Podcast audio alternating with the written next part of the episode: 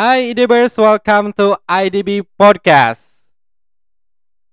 Ya, ketemu lagi bareng gue Cepi Islam di sini. Hari ini pembahasan kita akan sangat serius, ya kita akan bahas seputar tentang coronavirus atau COVID-19. Nah hari ini tentunya gue nggak sendiri nih guys, gue sudah kedatangan tamu yang luar biasa hari ini. Beliau adalah seorang dosen bahasa Inggris ya, dan beliau juga seorang mahasiswa S2 UI ya dan dia juga seorang ketua Yayasan Global Informatika Mandiri. Oke. Halo Bro Rifki, Muhammad Rifki. Gila gue bisa ketemu lu lagi nih. Keren sih. Rif Muhammad Rifki hari ini sudah hadir bareng gua. Halo. Halo. Gua ngeliat ke situ ya. Iya. Oh, iya, aman. Oke. Oke, Bro. Gimana, gimana, gimana? Gini gini gini. Gua ketika awal gua di chat sama tim gua untuk ngisi podcast hari ini, gua Yes. tanya bintang tamunya siapa. Setelah gua tahu bintang tamunya adalah orang yang sudah terkena COVID. Hmm. Jujur, gua takut. Oh gitu ya. Ya, you know, masyarakat Iya. termasuk gua itu masih beranggapan bahwasanya orang yang terkena COVID, orang yang terpapar COVID itu adalah sebuah, mohon maaf, aib. Ya, ya. Ya, Betul, betul. di mana ya, ya jangankan yang sudah terpapar COVID ya, Hmm. kita pun se- ora- sesama orang sehat itu Hmm. harus menjaga eh, Jarak. social distancing ya, Ya, oke, of course. Ini gua suruh ngomong, suruh ngobrol sama Iya, iya. orang yang dua kali kena COVID. Gimana itu Ya. tuh ceritanya tuh bisa kena COVID gimana gitu? Oke, oke. Eh, ini langsung aja nih ya. Iya. Oke, eh halo teman-teman. Eh langsung aja. Sebenarnya awal kena tadi gua koreksi sedikit sih sebenarnya nggak dua kali. Oh enggak, itu ini sekali. siapa nih informasinya Nggak, nih? Nggak, nggak bener. Eh sekali tuh positif sampai selesai swab Hmm. sampai negatif. Nah, terakhir itu hampir sebulan lebih lah ya. Itu hanya apa tuh namanya? reaktif lah. reaktif. Arti- oke. karena karena imun lagi turun terus ketika dicek wah ini harus cepet bed rest gitu kalau enggak ber- berbahaya lagi gitu. nah, oke kenanya ya awalnya mulai ya Hmm, awal mula kena kena oke. eh, kan gua mahasiswa juga Oke, jadi lagi mahasiswa lagi, magister ya. ya lagi ngambil kuliah lagi di UI gitu kan nah eh posisi waktu itu eh kita udah udah pertemuan terakhir offline gitu karena kan waktu itu ini kenanya gue kenanya antara Maret ke April kan ya Maret tuh lagi awal-awal Iya booming betul banget betul, ya COVID betul. ya. Itu mungkin baru tiga minggu setelah kasus pertama yang di Depok. Oke, yang dua Ah, orang itu ya. Gue ah. masih ingat banget tuh ya. Ya. Itu bener-bener kayak Kok Depok gitu ya? oh kok Depok gitu gue orang Depok sekarang gue orang Depok gitu kan ya yang di mana gue kerja ya kan setiap Iya, hari gue pulang pergi itu kantor kan tiba-tiba dirumahkan sama kantor gue itu Ya, ya, ya. Sama sih, gue juga waktu itu lagi kita lagi enak-enak kayak kuliah offline Hmm. gitu kan, biar gimana pun namanya belajar kan memang lebih enak ketemu langsung. ketemu gitu ya. ya betul Terus eh, itu gue inget banget hari Sabtu. Sabtu itu kita kuliah gue ada yang hari Sabtu dan malam kan ya. Nah hari Sabtu ini gue kuliah eh posisi gue udah nggak enak badan tuh abis sholat zuhur lah. Abis sholat zuhur tuh udah nggak enak badan kayak apa ya, istilahnya greges gitu ya. greges ya Nah, kayak masuk angin gak sih ya gitu persis gitu. Terus kayak agak anget gitu kan ya. Apalagi di UI ruangannya ber AC gitu. Hmm. Jadi berasa banget. Nah eh itu gue izin eh, pulang duluan sebenarnya. Jadi kayaknya eh, biasa kuliah gitu ada bagian sesi tanya jawab gue izin keluar gitu Oke. untuk balik Hmm, gitu. hmm, hmm. Untungnya Depok ke rumah deket kan nggak Ya. terlalu jauh 10 menit itu sampai rumah gue masih inget itu eh gue lupa udah sholat asar atau enggak tapi pokoknya sekitar jam 4 jam 5 gitu gue langsung bilang sama eh, orang rumah gue mau tidur dulu ya nggak enak badan nih gitu. Sehingga jadi gue langsung tarik selimut eh buat istirahat gitu kan. Hmm, dan sekitar maghrib biasalah dibangunin ya udah udah maghrib nih itu badan udah nggak enak. Hmm. pusing banget udah pusing gitu. Jadi eh, yang tadinya awal-awal nggak enak badan ketika tidur kirain kan biasa ya kalau kalau Iya. lagi enak badan ditidurin tuh Iya, enak iya, gitu kan. Enak. pas bangun maghrib tuh malah wah makin nggak enak gitu kan. Akhirnya eh apa namanya sholat makan gitu. Makan juga udah mulai "Uh, nggak enak gitu makanannya Hmm. gitu kan oh ngaruh juga ke nafsu makan juga ya? Ya pada saat itu gitu. Kayak kayak Oke. orang kayak nggak pengen makan gitu. Hmm. jadi akhirnya makan sedikit habis itu eh ya udah tidur lagi gitu. Besokannya udah hari minggunya itu bangun agak enakan gitu. Ya gue apa positive feeling, eh, feeling aja ya gitu.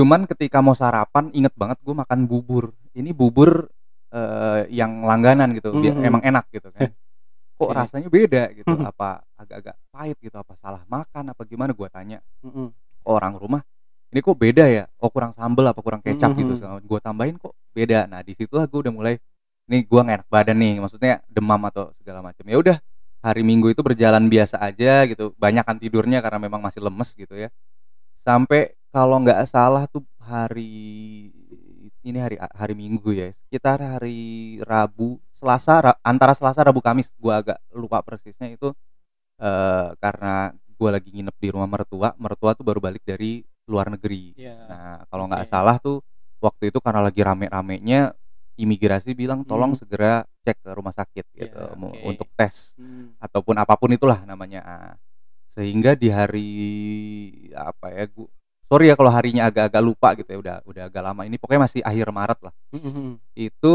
kita memutuskan untuk eh apa namanya untuk eh, Tes rapid.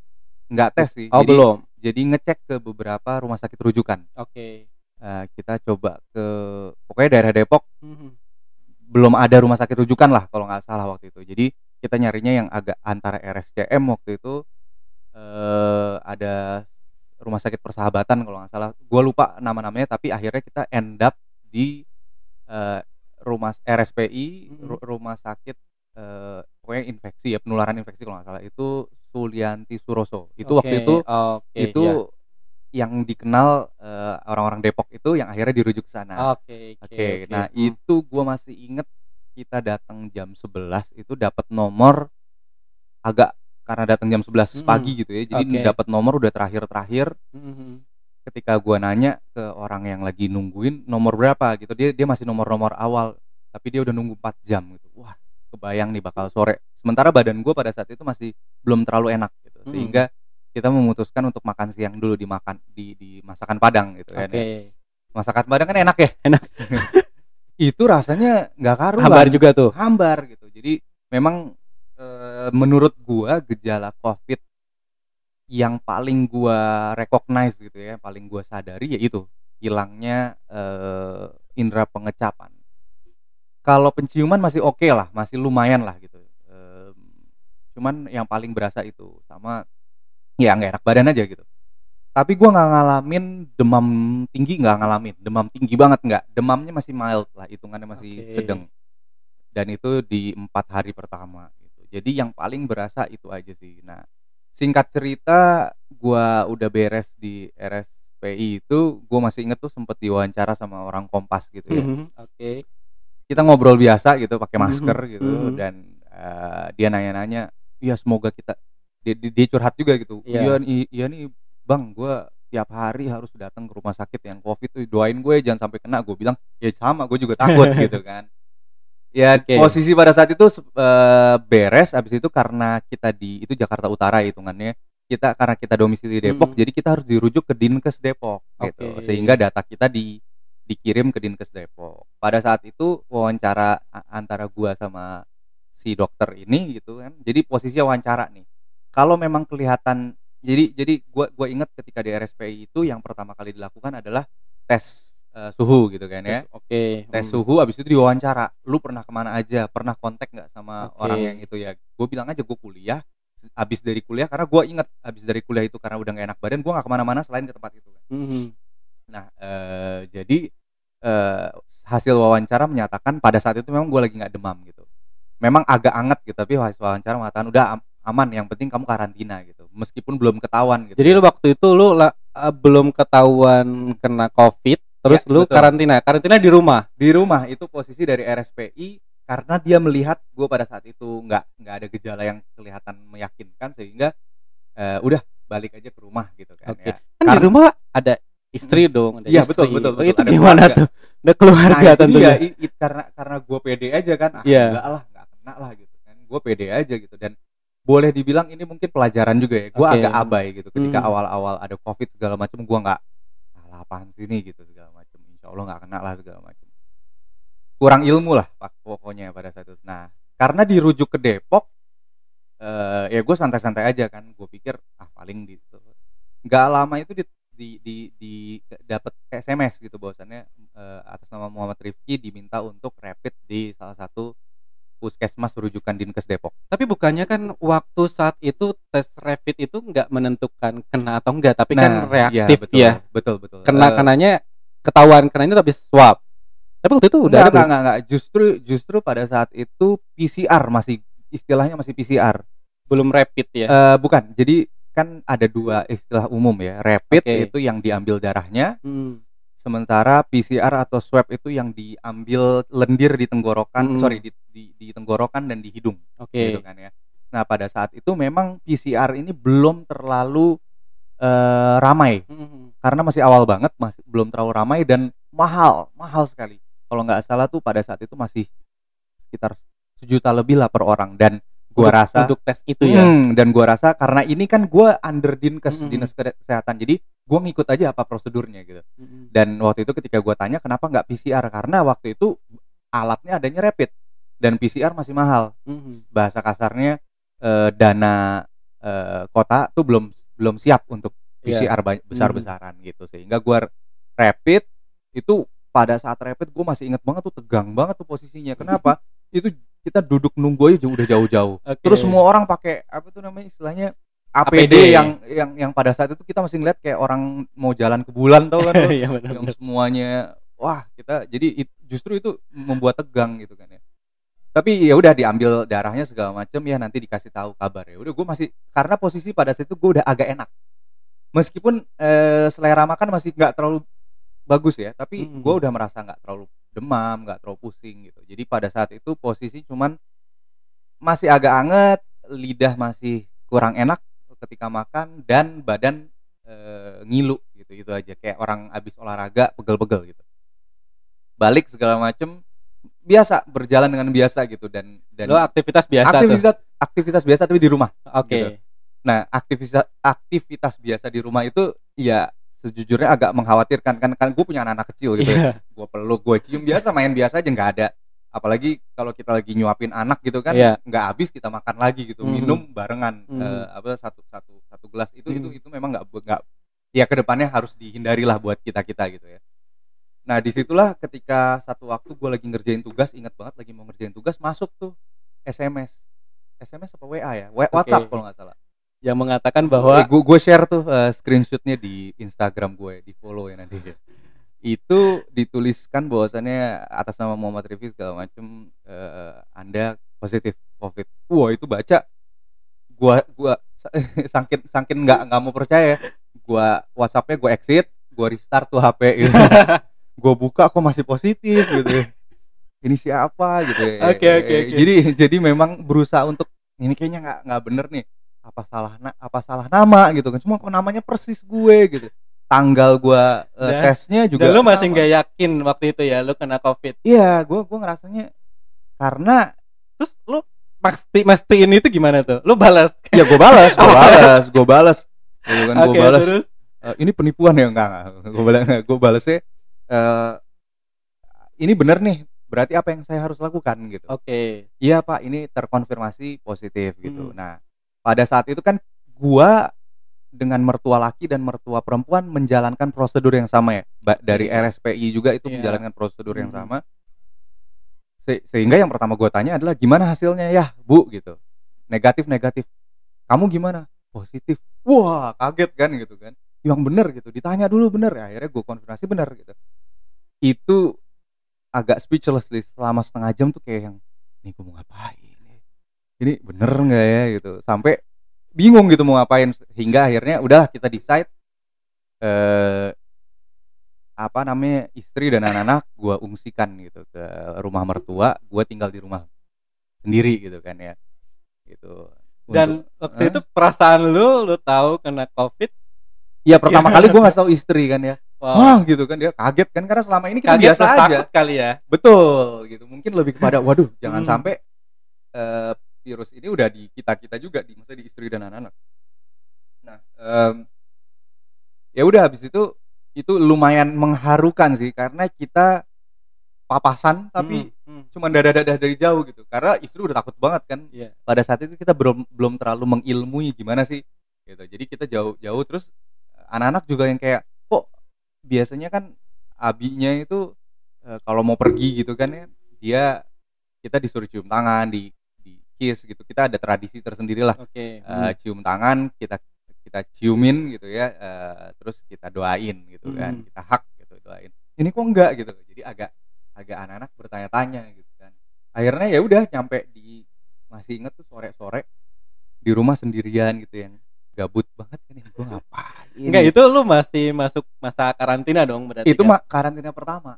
Oh, karantina pertama Ah, di rumah lu di rumah sendiri. lu. sendiri Tapi ada perawatan intensif sih sih dari dokter? Ah, gitu? jadi waktu itu gue pertama kali gue tanya adalah ini saya harus karantina di mana gitu karena gue Hmm. ingetnya waktu itu ramai juga penjemputan penjemputan eh kak bapak gimana perasaannya sekarang gejalanya apa saya sih ngerasa sehat gitu memang gin- eh, agak kurang lidah kurang enak makan segala macam ya kalau ya alhamdulillah berarti pak kalau bapak ngerasa sesek gitu ya sesek napas dan berasa butuh bantuan oksigen biasanya bapak akan dijemput ambulans dan karantinanya di rumah sakit rujukan gitu udah nggak saya milih di rumah rumah aja gitu Ngeri ya. iya Ngeri harus dikarantina di rumah sakit gitu iya kan ya. gitu Karena kan waktu itu pas berita-berita awal itu memang ngeri banget. Ngeri Terus banget, ada, ngeri ada banget. covid itu Hmm, kan. Sampai gue lihat itu ada ibu-ibu dijemput ya kan di gangan Hmm. tuh.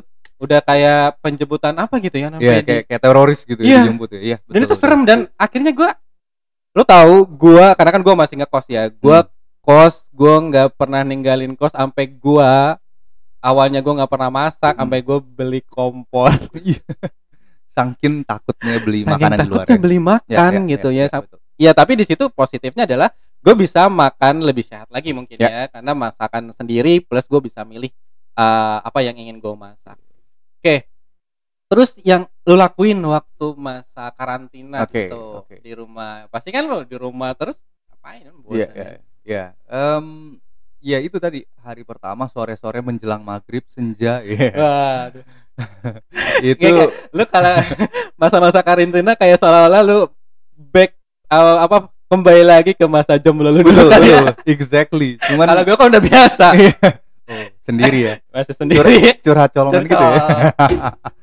Iya, eh, iya bener maksudnya perasaannya waktu itu bingung masih bingung Hmm. gitu. Jadi eh, selama abis maghrib gitu kan, yang gue lakukan adalah gue research online gitu ya.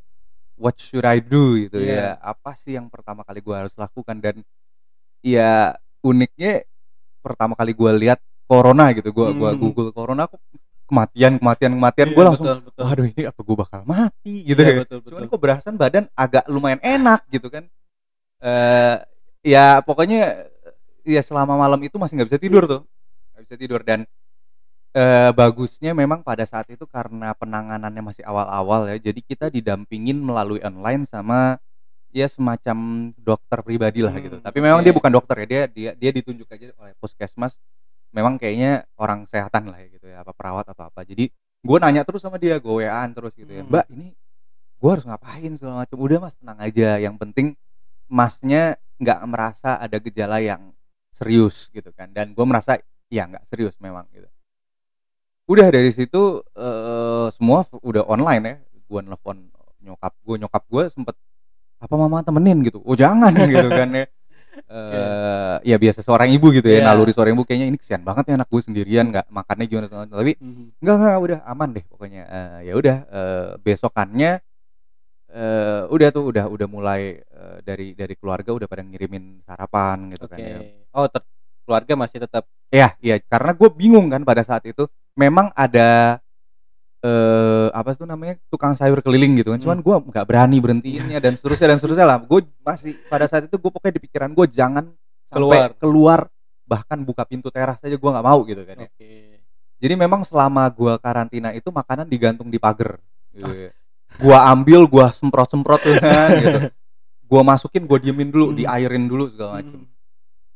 Ya itu ber- berlangsung ya selama gua karantina 14 hari persis 14 sebenarnya. hari. Oke, setelah 14 hari terus lu tes lagi atau Ya, eh, habis itu udah langsung sembuh tuh? 14 hari itu banyak sekali yang terjadi ya. Itu itu nggak nggak perlu disampaikan sekarang lah. Tapi eh, setelah 14 hari kita di, di diminta untuk swab gitu. Dan Hmm. swabnya itu istilahnya drive thru gitu ya. Jadi Ya. gua bawa mobil, Oke. gua kita nunggu gitu ya mobil ngantri inget banget tuh di jalan raya Bogor tuh Mhm.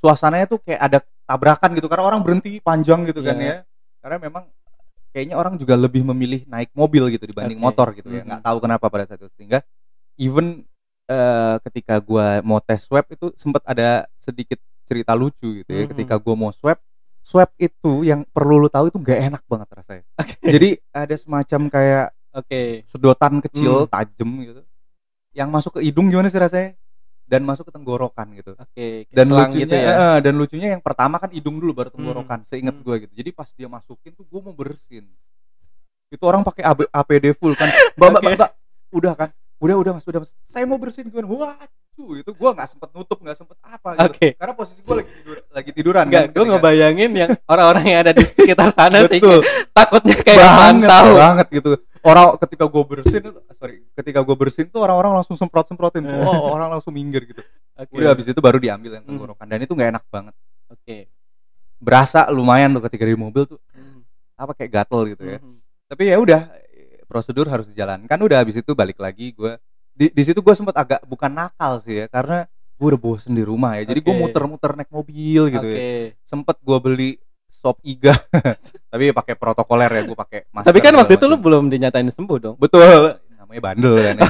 bosen loh dua minggu nggak ke mana-mana. Gitu kan dua minggu bahkan keluar eh, makanya ketika mau swab dan gua tahu ini swabnya saya didatengin apa saya harus datang harus datang gue seneng banget gitu Hmm. kan karena gua ngerasa wah gue keluar Ada kesempatan buat lu keluar rumah. exactly itu gua pertama kali naik mobil keluar Hmm. komplek tuh norak banget gue ngeliatin matahari Wah. gue buka jendela wah udara se- serius senorak itu gitu Oke, Eh, oke. kayak orang baru pertama kali keluar aja gitu nah eh, ya balik lagi ya tadi udah kurang lebih itu gua agak sempet kesel karena jadi hasil swab itu sebenarnya nggak terlalu lama sekitar empat hari setelah gua diambil eh Oke. itunya apa Hmm. namanya ketik setelah gua tes swab itu sebenarnya empat hari keluar pikir justru ketika kita swab Mm-mm. itu hasilnya udah bisa terima hari itu juga. kayaknya waktu itu agak lama jadi Agak lama ya. jadi gini seingat gua gua kan sempet nanya gua nanya terus kan ke Hmm. perawat yang online tuh Hmm. mbak ini gimana sih prosedurnya gitu kan ya dia bilang ini agak panjang mas Hmm. sampelnya diambil diserahkan ke pusat Hmm. Jadi ke Jakarta dulu harusnya kan udah di Depok dicek aja udah gitu ternyata harus di pusat dulu pusat yang ngecek baru dibalikin nah itu proseduralnya terus ternyata lama pada saat itu gitu dan gue juga sempet sebel ketika gua tahu hasil itu sebenarnya udah keluar empat hari setelahnya Oke. cuman Terus? karena satu dan lain hal prosedural itu gue baru tahu empat hari setelah eh harus udah keluar jadi sekitar Jadi 8 8 hari dong. Wow. 8 hari gue nunggu dan setelah gue udah dinyatakan negatif gue seneng dong gitu Hmm. Tunggu dulu gitu kan ya kata-kata perawatnya tunggu dulu mas jangan seneng dulu nambah 10 hari mas gitu Apanya tuh? Karantina. karantina gitu Wah. terus gue bilang gue udah 14 hari tambah 8 hari gue bilang gitu ini gue gila gue udah kangen banget sama keluarga gue udah nggak apa-apa mas karantinanya mandiri tenang Hmm. udah boleh nyampur ah Oh, gue gitu. seneng gitu jadi meskipun ketika kan jadi itu hasilnya hari ke-8 gitu ya Ha- hasilnya hari ke-8 eh dan gua apa tuh namanya eh apa istilahnya gua, gua, gua has- setelah hasil keluar gua langsung euforia dong gua langsung Hmm. main datang aja ke rumah mertua kan langsung pada eh, eh kan gimana jangan jangan segala macam ya masih takut kan gitu udah aman kok tak- tapi pada eh, sebenarnya jadi sebenarnya setelah itu pun eh, meskipun gua udah interaksi sama anak-anak dengan Mhm. masker segala macam gue tetap memilih mem- malamnya tidur sendiri Oh, gitu, gitu. karena Oke. eh, ya menjaga aja lah jadi Iyalah, sebenarnya oke. kalau ngomongin karantina itu lumayan lama bro Mhm. lumayan lama banget tuh bro dan bosan sih itu bro Tapi ada ada apa sih namanya? eh, Lu pengalaman lu yang bikin lu apa ya? eh bikin lu ya merasa gimana gitu ya ketika lu ma- apa masa karantina gitu. Iya. Ada pengalaman-pengalaman yang aneh gak sih gitu waktu masih karantina gitu? Hmm, iya Eh, dari sebenarnya dari dari karantina itu ada dua hal utama yang menjadi pelajaran hidup gue Oke. pertama takut mati gue itu benar-benar berasa Masanya kalau takut mati gue juga takut mati. Yang Betul, kena kayaknya COVID aja gue ya, takut mati umum. gitu. cuman kan kesannya tuh apalagi waktu awal-awal itu Hmm. dirawat meninggal gitu dirawat meninggal dan Oke. angka kematian agak agak Naik lumayan terus naik ya, terus naik gitu terus. kan itu gue takut banget jadi di situ gue ya alhamdulillahnya jadi sholat tobat gitu ya terus gue sampai nazar gitu ya kalau gue sembuh gue Hmm. akan merubah hidup gue gitu ya.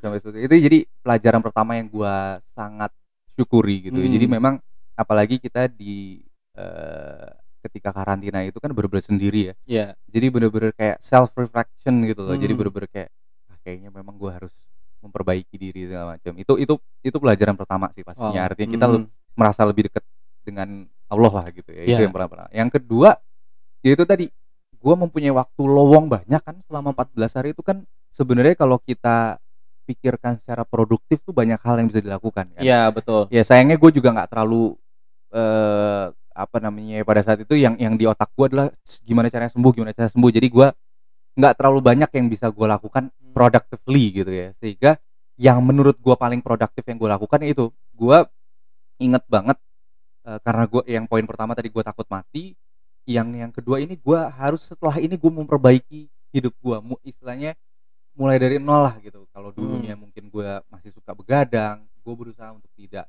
Kalau dulunya gue sering jajan sembarangan gitu ya dulu gue kurang olahraga dan sebagainya intinya ada ada gue merefleksikan diri gue gue harus lebih baik setelah ini. Itu itu itu dua pelajaran yang gue eh, apa namanya rasakan sih. Gue Hmm. sampai bikin surat wasiat tau gak sih lo?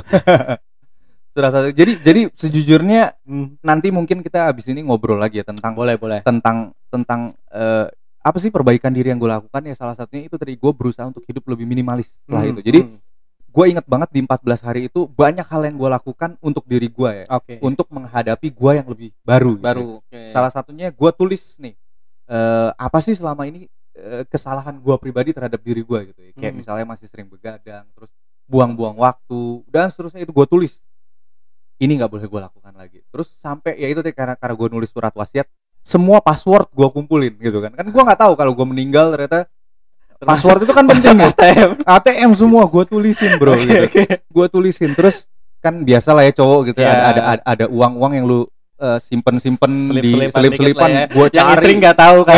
gitu kan gue cari gitu kan Eh, gua gua kumpulin oke itu itu yang gue lakukan dan ya ya tadi balik lagi yang tadi gue bilang ya pelajaran kedua yang memang menurut gue apa ya lumayan life changing itu ya itu tadi Oke. setelah gue gua bernazar gitu ya Allah kalau memang Allah kasih gue kesembuhan eh, gue akan hidup lebih baik kalau eh, Allah mentakdirkan gue meninggal karena covid ini ya gue sudah berusaha semaksimal mungkin untuk, untuk ibadah terus gitu kan selama itu jadi itu itu dua hal sih yang gue eh, dapatkan bro Wow, luar biasa.